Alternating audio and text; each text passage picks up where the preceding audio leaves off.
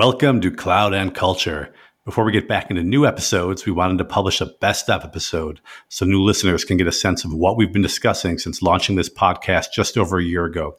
As a reminder, the overall goal of the podcast is to share some of the wisdom that VMware Tanzu Labs practitioners have acquired through the years. And we do that by speaking with experts themselves, as well as occasionally with clients. So the topics are varied, ranging from designing your first product as a startup to scaling Kubernetes inside large organizations. We've grabbed a highlight from each episode, so stick around and listen, beginning with our first episode featuring entrepreneur Jackie Rosa Mable, explaining how Pivotal Labs, as it was then called, helped her get her first startup, Revelar, off the ground several years ago.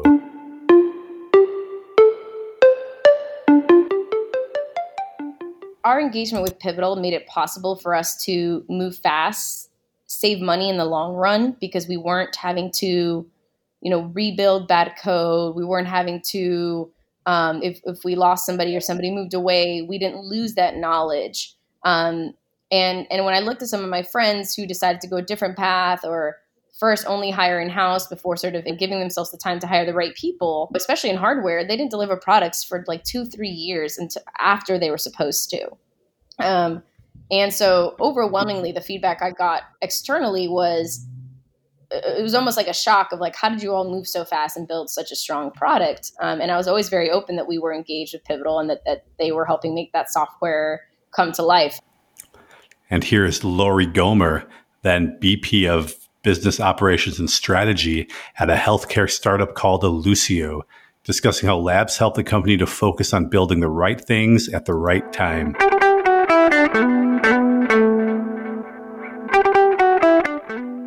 You know, Pivotal really helped us focus on, I think, our North Star and, you know, n- trying not to get too sidetracked because there's always a million things that you want to do and lots of aspirations. And you have to you have to really be able to narrow those down so that you can figure out what can make impact quickly and what can drive value for your end users. And I think they were really instrumental in helping us figure out what made sense to tackle first and what was what was for later, but we're, you know, we're not, we're not losing the idea, but we will hold that for later because it probably makes more sense to do perhaps a little bit more research or just from a time perspective, perhaps on how long it would take to build um, that concept. Here is Josh Rosso of VMware sharing some advice he gives clients on the challenges of and best practices for managing application platforms based on Kubernetes or otherwise.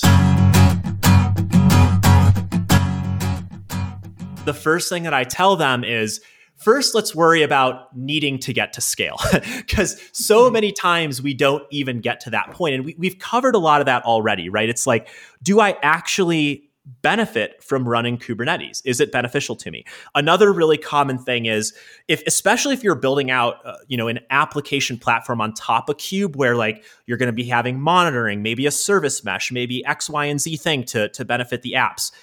Make sure you're engaged with your development teams during that process. It might seem obvious, but it's super sad how many times I go to large organizations that have a build it and they will come mentality. And then they wonder why platform adoption kind of lags. It's because you built something in a silo and, and you misaligned some of your decisions with what developers actually need and want.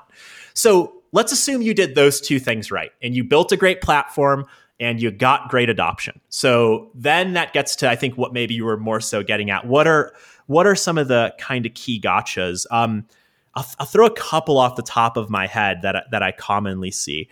Um, one of them, as as you start kind of getting adoption, is uh, is really around, hmm, well, I'll use this one as an example. It's kind of random, but um, choosing your open source tooling wisely. Um And and this this one is is interesting because we've had this paradigm shift from, you know, you have a vendor or an enterprise supply you with something to, you know, a lot more of a like open source, I can pull it off GitHub type model. Now, open source has always been a thing, don't get me wrong, but it's becoming even more prevalent. And if you look at something like the cloud native landscape, um, there's tons of logos for all types of projects and products out there, right?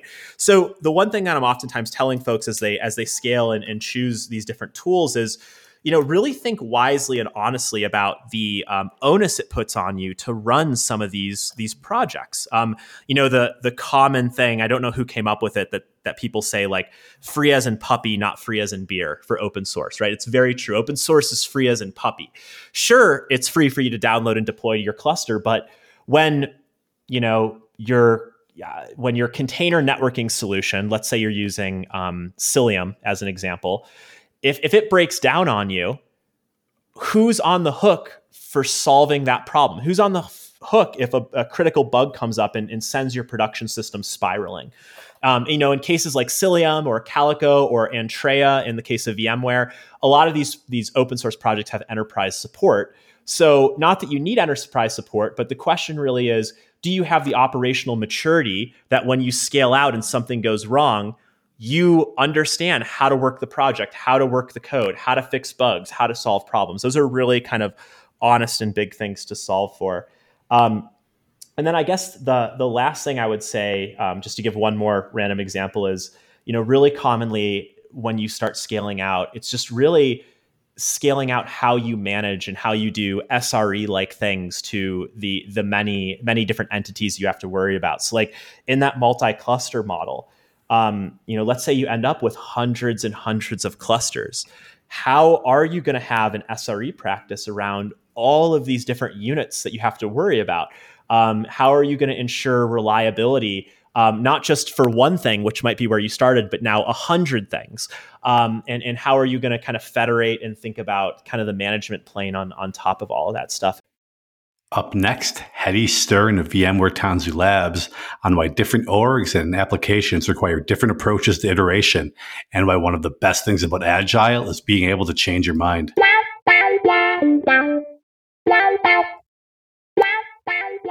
I was just on a walk right before this with a friend of mine, Adam, who is a product manager at Spotify, an X-Labs pivot.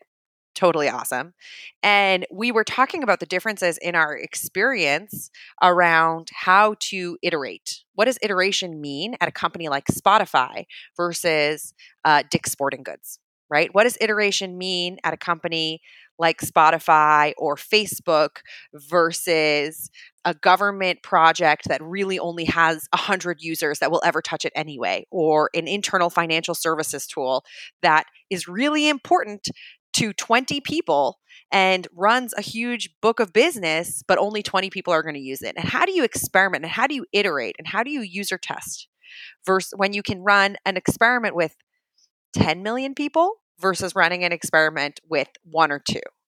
And I think the the challenge for a lot of our clients is hearing the excitement of big data and the ability to test and iterate, but struggling to figure out how to apply it to smaller user bases. And I think in a lot of ways that comparison isn't really fair. It ultimately is setting up the average software development team to feel frustrated, to try to look for data where there isn't enough to make decisions. Right. And I think one of the things that we look for in our all of our teams, in all of our hiring processes, is someone that is able to make a decision with limited information, just make a decision and kind of move forward. Because the the magic of Agile is not in making the right decision, it is in changing the decision you've made. But we have to do more around making that initial decision. We have to do more around describing what good looks like, describing what great looks like, describing what done looks like, even if it's wrong, and changing our work along the way, rather than getting stuck trying to get it right or not planning because we don't know. Oh, and only if we had known. Oh, if only we defer the decision, then then it'll be better. Then we'll like we'll get a better outcome. I think we've gone a little too far, and our clients need us to to help them balance planning and Uh, collection of data and thinking about return on investment. But also our clients need help thinking about, when is it time to stop something? When is it time to rethink? Uh, maybe you're not going to get enough information around if this is still worth the investment. Back in October, VMware Tanzu Labs' Joe Moore shared his thoughts on remote pair programming practices that will outlast the covid nineteen pandemic.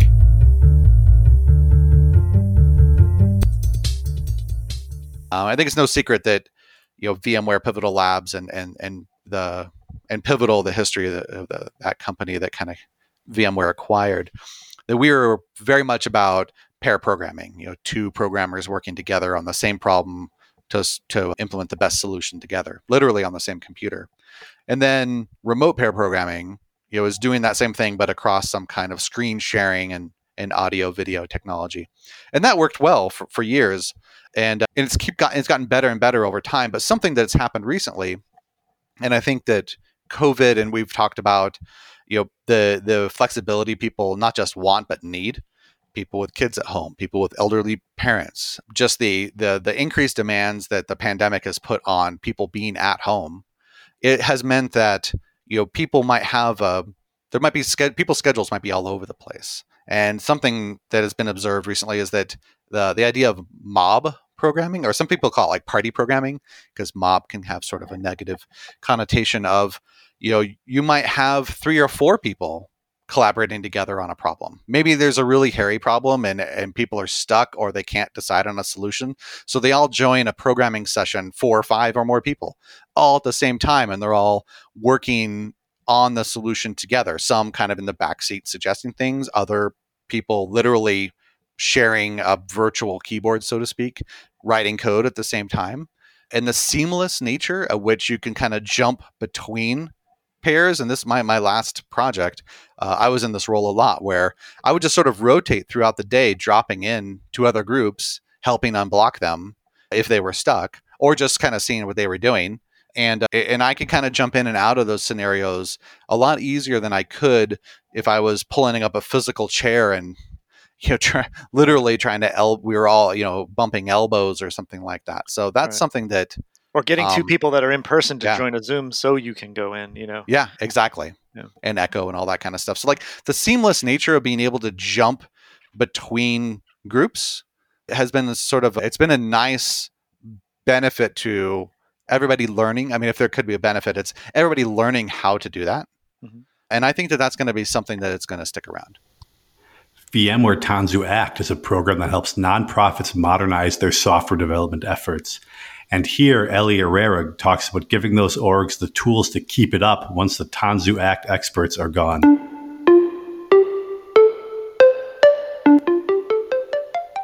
We tried to kind of lift and shift or adapt our labs method, as you mentioned, and that definitely involves enabling a product team or working very closely with a designer, a product manager, and software engineers so that at the end of the project, the Pivotal Labs team can kind of step back and then that product team on the client side can kind of keep going. And what we found when we started with Act is that a lot of nonprofits don't have software engineers or designers or product managers. Some some do, but a lot of them do not. I think for the reasons that you mentioned in terms of kind of financial constraints and budgets and things like that. So we are learning how to kind of adapt our program. And so where we are finding um, those teams, we can kind of lean on the kind of experience that we have with labs. But where we don't have that, we've really got to kind of expand the way that we work. And so a lot of that involves really taking a view, like a long-term view, thinking about sustainability and impact.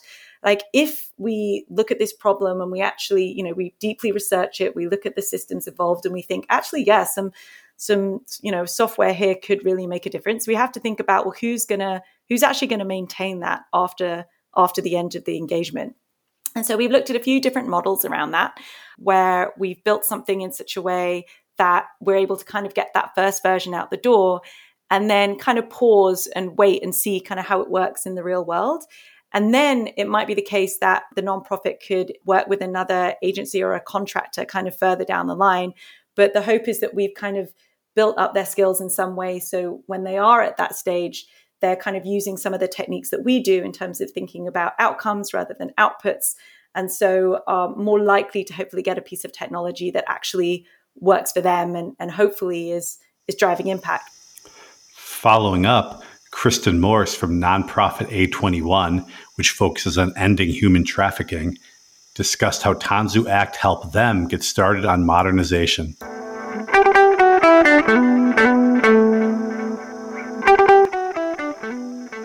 From the start of the engagement, we focused on like the three options of, do you need to build something? Do you need to use something that's existing? Or do we need to pause and wait? And so that was really helpful because every step we were looking at those different options, and they really helped to identify what exists and options that will work for us where we're at. And then also future options where if we do build or have more team or invest more or any situation, like what those different steps would look like in the future and what we could bring in at those points in time. And so I think for a nonprofit, we do really try to maximize our resources. And we know that every dollar matters and that there's that difference between investing in I T or a survivor of human trafficking receiving aftercare, and that it supports each other and it's all really important. But there is that just weight to the funding and the importance of stewarding our resources well.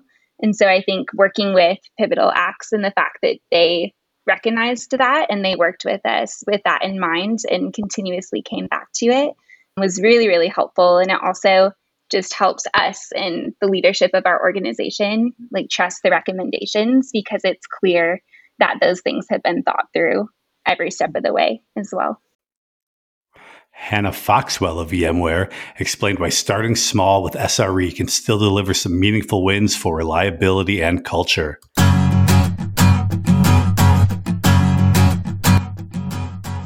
I've actually, like talking talking about blame, I've had I've had somewhat of the opposite scenario as well. So I was talking to one customer about how they might they might adopt some of these practices in their team, and They they had a, they had quite a legacy, fragile system that they were dependent on. A lot of their services were dependent on like the availability and reliability of this legacy system, and they felt almost like almost powerless in this situation, that they couldn't improve their own performance and their own availability because it was always it was always degraded by this other system.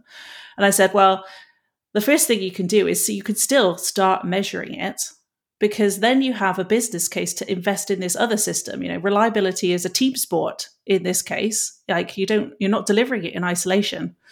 So yeah, I mean, a conversation that maybe started with a bit of blame, like, oh, we can't, we're helpless, we can't do anything about it, it's their fault. Actually, you know, I think it's it's still a good idea to measure the actual availability of your system, because it's it's not possible sometimes to deliver that reliability that your users need in isolation. And as long as you keep your users' needs in mind, S L Is and S L Os, but they do do blameless postmortems on, on their incidents. They do create that blameless space where not every outage is a disaster, and it's an opportunity to learn and improve. So that that in isolation delivers a a an amount of value. And also, you know, when we talk about eliminating toil um, and using automation to do that, to re- to to build a software solution to what would be like a manual, human, repetitive task, you know, that's again something that has value as a standalone practice. You know, you can reproduce more consistent. You should be able to make improvements and make sure the investment goes to the right places. In an episode on getting started with app modernization, Felicia Schwartz of VMware Tanzu Labs notes how legacy apps can be a bit trickier to secure.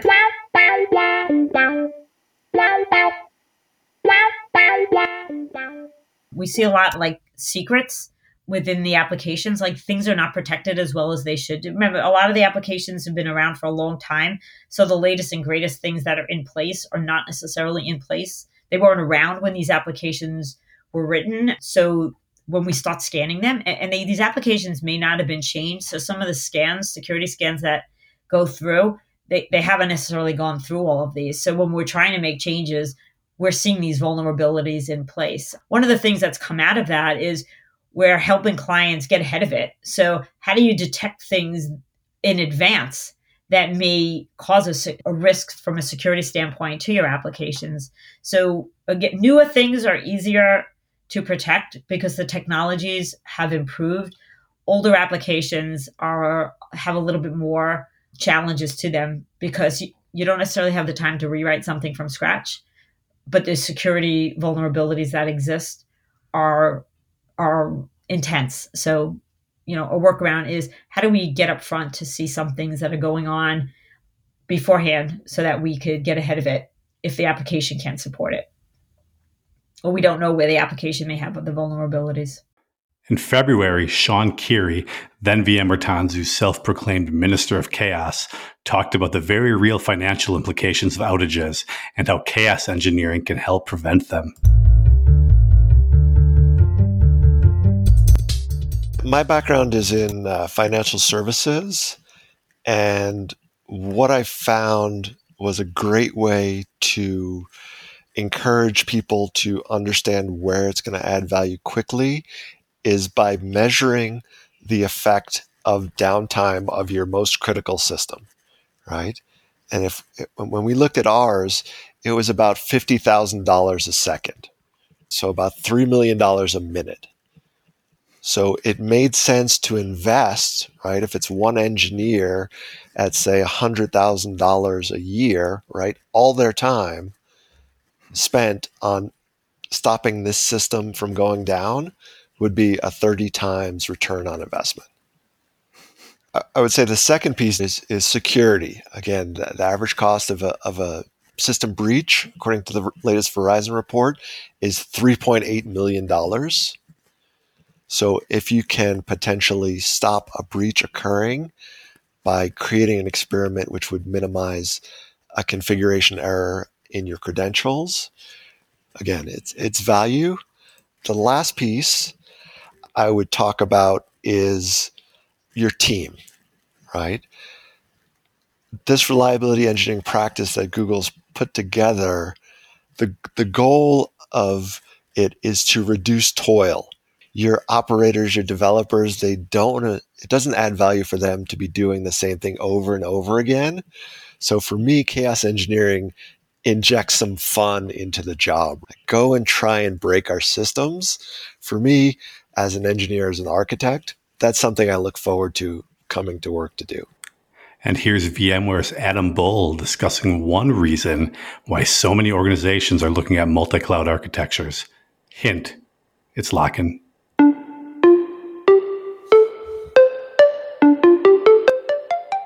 One thing that, that I see quite common or, or becoming more and more, more common is, okay, I, I will consume workloads or, or run my workloads in this particular cloud provider, but what's my what's my exit strategy? What what happens if I need to get out of that cloud provider? Yeah, I may not have a reason at the moment, but who's to say what will happen in five, ten, fifteen years' time? Do I have a plan to get out of that cloud provider, or am I consuming services or have my development and infrastructure team consume services that mean that I'm ultimately locked into that, that location? And that as well comes back to that whole data locality piece, right? If I've put all of my data in, in one cloud provider, that's a that's a that's a, a point of lock-in. If I've consumed some particular PaaS service that's only native to that cloud provider, I'm locked in there. You know, if I'm consuming other services that are only available there, that that's A, an, an anchor point for, for all of these workloads. So I think a lot of customers, and, and perhaps I have a bias to this because there's a number of financial services customers that, that I work with, they're looking at how can I consume this infrastructure? How can I get the best out of this infrastructure, create those paths of, of least resistance to make sure that I have that agility and I'm able to get the the the, the applications provisioned and, and running and performing best for, for my business, but also be able to, to get out of that cloud provider or move to another cloud provider if I need to for, you know, we've already touched on some, some commercial reasons, but there may be regulatory uh, reasons. You know, there, there's a, there's a number of reasons that that mean, you know, customers are looking to see, right, where can I where can I just consume all this workloads, but still still have that mobility going forward if if I should need to. Kevin Murley leads data transformation for VMware Tanzu Labs, and here he shares a story about how data gravity in the name of compliance unnecessarily slowed down modernization efforts at one client.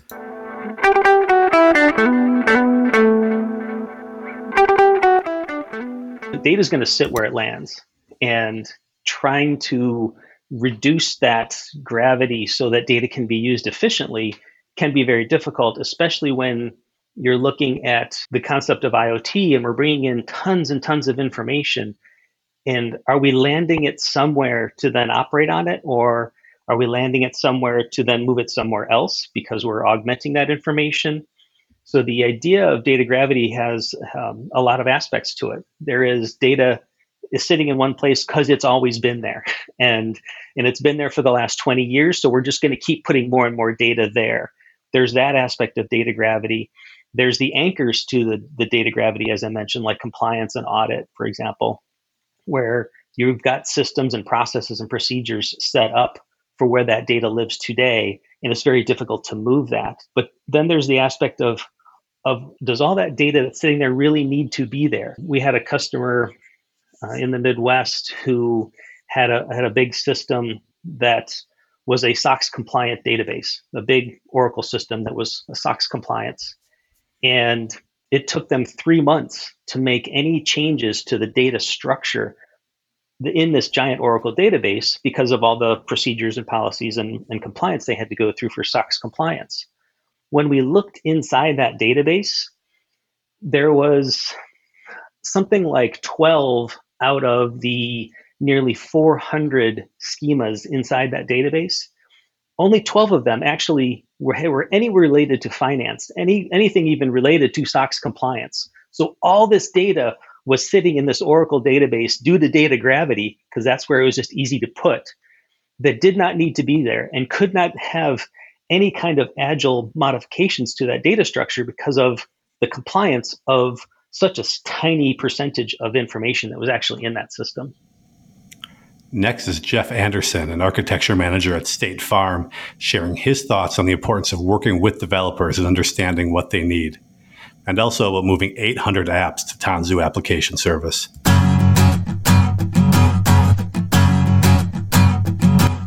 One thing that I'll say is absolutely has been absolutely huge for us. We moved a, a, a fair amount of applications to what's Tanzu Application Service now, and when we did it, we had a goal to move, it was, I think, eight hundred applications that we got moved in about a, a year and a half. And when, when you do those kind of migrations, you're kind of like, okay, how much can we ask for development teams to to change and, and to maybe adopt? What kind of things do you mandate? You want to be careful because all the extra stuff that you add, you, you kind of maybe jeopardize your date goals. But one of those things was uh, mandating automated software change deployments.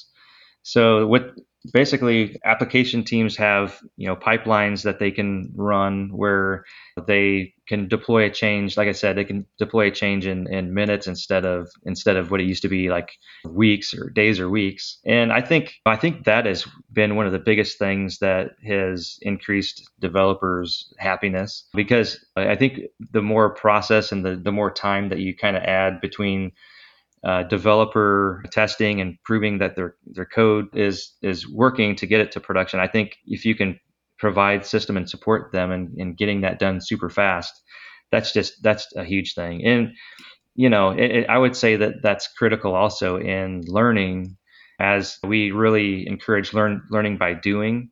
So whether it's like a system like Tanzu or, or Kubernetes or public cloud, having those, those that automation and the pipeline and the speed to get their applications to, to test and then eventually to production, to be able to rapidly prove how application um, features and, and technologies work or don't work, failing fast. I, I think that has been one of the biggest things to really help increase pro- happiness with our developers.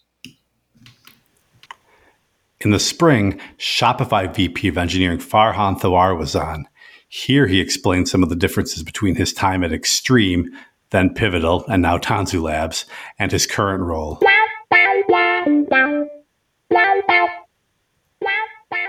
I'm a huge fan of like the the labs models, you know, hence why, you know, I did Extreme Labs for many years and then Pivotal Labs. And what's amazing about those environments is you get exposed to so many different clients. It was pretty clear whenever we went to a conference or was on a panel, and that we knew orders of magnitude more than most people on the panel, because they were they were like very, very focused on their vertical, right? So they're like, hey, here, how do things work in our company? And I was like, well, here's what we've seen across like dozens and dozens of companies. And so that was always useful, useful framing. And I think the the biggest, you know, you talk about mind flip for me in coming to Shopify was this idea of being too efficient.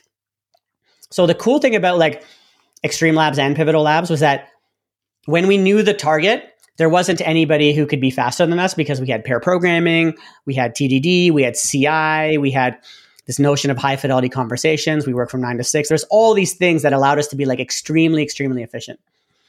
And in a product company, what I've noticed, especially at Shopify, is that we're very attuned to making sure we don't land on a local maxima. And so that means sometimes like more wandering and more discovery and more like less, like less hands on keyboard, like in a weird way. And we wanted to make sure that we were like revectoring more than would like typically be allowed if we had like a, like a very def- definite end time to launch something. And so it has its pluses and minuses. Sometimes you wander around and realize like there's nothing there. And then right, other right. times you wander around and be like, and you discover gold and you're like, oh my God, if we didn't do these like very strange, long, you know, processing of these ideas, we would never would have landed in this like amazing, you know, amazing place. And so that's been like definitely different for me because I'm used to like really being focused on efficiency and productivity. And I think I read a quote that says something like productivity, like not equals creativity or, or they're opposing forces. And I don't think they're like either is true. I think you can be quite efficient in engineering and still allow time to wander and explore. I just don't think it's like a pendulum on either side. Like Pivotal was really, and Extreme was very, very good at the like, hey, we know what we have to build and, or, and we, and of course we vector all the time. But it was more narrowly focused on purpose to like get something out by a date, whether it was a startup or a larger enterprise. And Shopify is more around is more interested in trying to solve a merchant problem with a much much wider scope than what a typical labs engagement would look like. So that's definitely been different for me, and especially like I'm, when somebody who's trying to push efficiency, efficiency, and you're like, actually, let's like be less efficient on purpose. In the first of three episodes about the Swift method for application modernization, one of its masters, Sean Anderson of VMware Tanzu Labs, gives a high-level overview of why it works so well. Essentially, the reason why Swift was created was because getting complex applications or complex systems onto another platform is challenging, especially when you think in terms of if you're going from a different technology to the cloud, like mainframe, for example. So how do we how do we figure out how and what to to get from point A to point B? And often these complex workloads are things that you can't just containerize and move to the cloud, right? It's it's uh, it's it's a little bit more complex than wrapping something up and and migrating it. So so what Swift does is starting with event storming, which is something we did not invent. Alberto Brandolini started with event storming as a way of getting kind of an idea about how how systems interact and how business events are happening from, uh, you know, the business context of your system. And what what we found when I was trying to do event storming to understand, you know, the complexities of some of these systems is it, it just kind of left us wanting. At the end, it was, okay, we understand a bunch of business events, but that really doesn't help. We can't code yet. We can't figure out how do we actually responsibly get some of the functionality that lives on a legacy system to run in the cloud. And it was a good start. And so what we figured out was really what we're trying to do with Swift is understand how the system wants to behave from a business perspective. And that's that's a different approach than just saying, let's take a technology first approach. And so Swift goes through a process of event storming to kind of understand more of what the service candidates are. What are the pieces of the system? I kind of look at it the same way of, you know, if you have a teenager with a messy room or you're trying to clean out your garage, it's a lot easier to understand a little bit about the buckets that you're going to be putting things into and start approaching it that way than just to madly start moving things around. And so understanding how the system wants to behave helps us go to the next step, which is the Boris exercise, which is where we start to model the system, not from modeling your existing system, but more modeling from the business perspective. You know, the, the software wants to behave a certain way to enable the business. And that's ultimately what we're trying to do. And with Boris, we're able to model that and test it and, and see that, oh, okay, it makes sense to organize things a certain way. And then from that, we continue digging down into more detail about what technical patterns, how are we going to actually start coding and so forth. But in the end, going from event storming to Boris to Snappy, which I'm happy to explain a little bit more as well, we can go in a matter of a week or two from not understanding the business at all to having a really good notional architecture and a direction to, to take as you're modernizing your software. In the second of our Swift episodes, Felicia Schwartz joined Sean Anderson to talk about modernization in financial services. Here, they discuss co- commonalities among companies and why it's helpful to work with a partner who has seen it all. From a pattern perspective, I think this is this is one of the benefits of, of having that kind of top-down approach, thinking about how the systems want to behave, because the more that we've been involved with, you know, various types of financial services companies, you do start to see that, you know, there's there's patterns that repeat themselves, even though everybody's their own little snowflake. It's it's things like compliance is is always there. Like as an example, in the you know in the U S, when you're applying for a loan of, you know, or a credit card or something like that, there's requirements that didn't used to exist that do now, that you have to you have to do an O F A C check to see if the applicant's on the terrorist watch list or something like that, or if they're, you know, in a country that the U S has banned business with, you know, something like that. But but the solution to those becomes a similar pattern. So when we start to see a, you know, something that, oh, hey, both insurance and, you know, consumer lending has the concept of an application, and they have a concept of either decisioning, do I have enough information to say, yep, this person's approved for a loan, or underwriting, yes, they qualify for our product. Like all of those kind of patterns, you start to see flavors repeating themselves, which is which is kind of nice, because the means the solutions you're you're at least partway there. That hey, at this other customer, this worked well um, for that same core capability, and it it helps validate that. Uh, yep, that was. That was a good direction to start going. Or you start to see that, yeah, we went through this rapid feedback loop, and you realize, well, maybe we didn't implement, implement that the best way. So we should, you know, make a, a, a change at the next opportunity. But but those those same patterns repeat themselves, both from a business capability and need standpoint, and the design of the system that evolves to model or to, in, you know, make that that part of the system actually work. And across, like within the in each of these industries, these sub industries in financial services, you're going to have basic concepts all to be the same. That you, like there's an account, right? Getting alignment on what an account means, just like we started with what do financial services mean. But every every everybody's going to have an account. Everybody's going to have a prospect of, of potential new accounts. They're going to have products. So there's a lot of commonality. It's how you treat it. Everybody's done their own thing, and it's so there are commonalities that make sense. So as you we, you know we talk to more and more customers, let's we, we have a better understanding of, well, what should an account refer to? What is the ubiquitous language we could put around that? And, and that will translate from one customer within a specific industry to the next. And finally, we have Sean Anderson back for the third episode on Swift, this time focused on retail. Here, he and Brandon Blinko of Tanzu Labs dig into some techniques for merging systems after one retailer acquires another.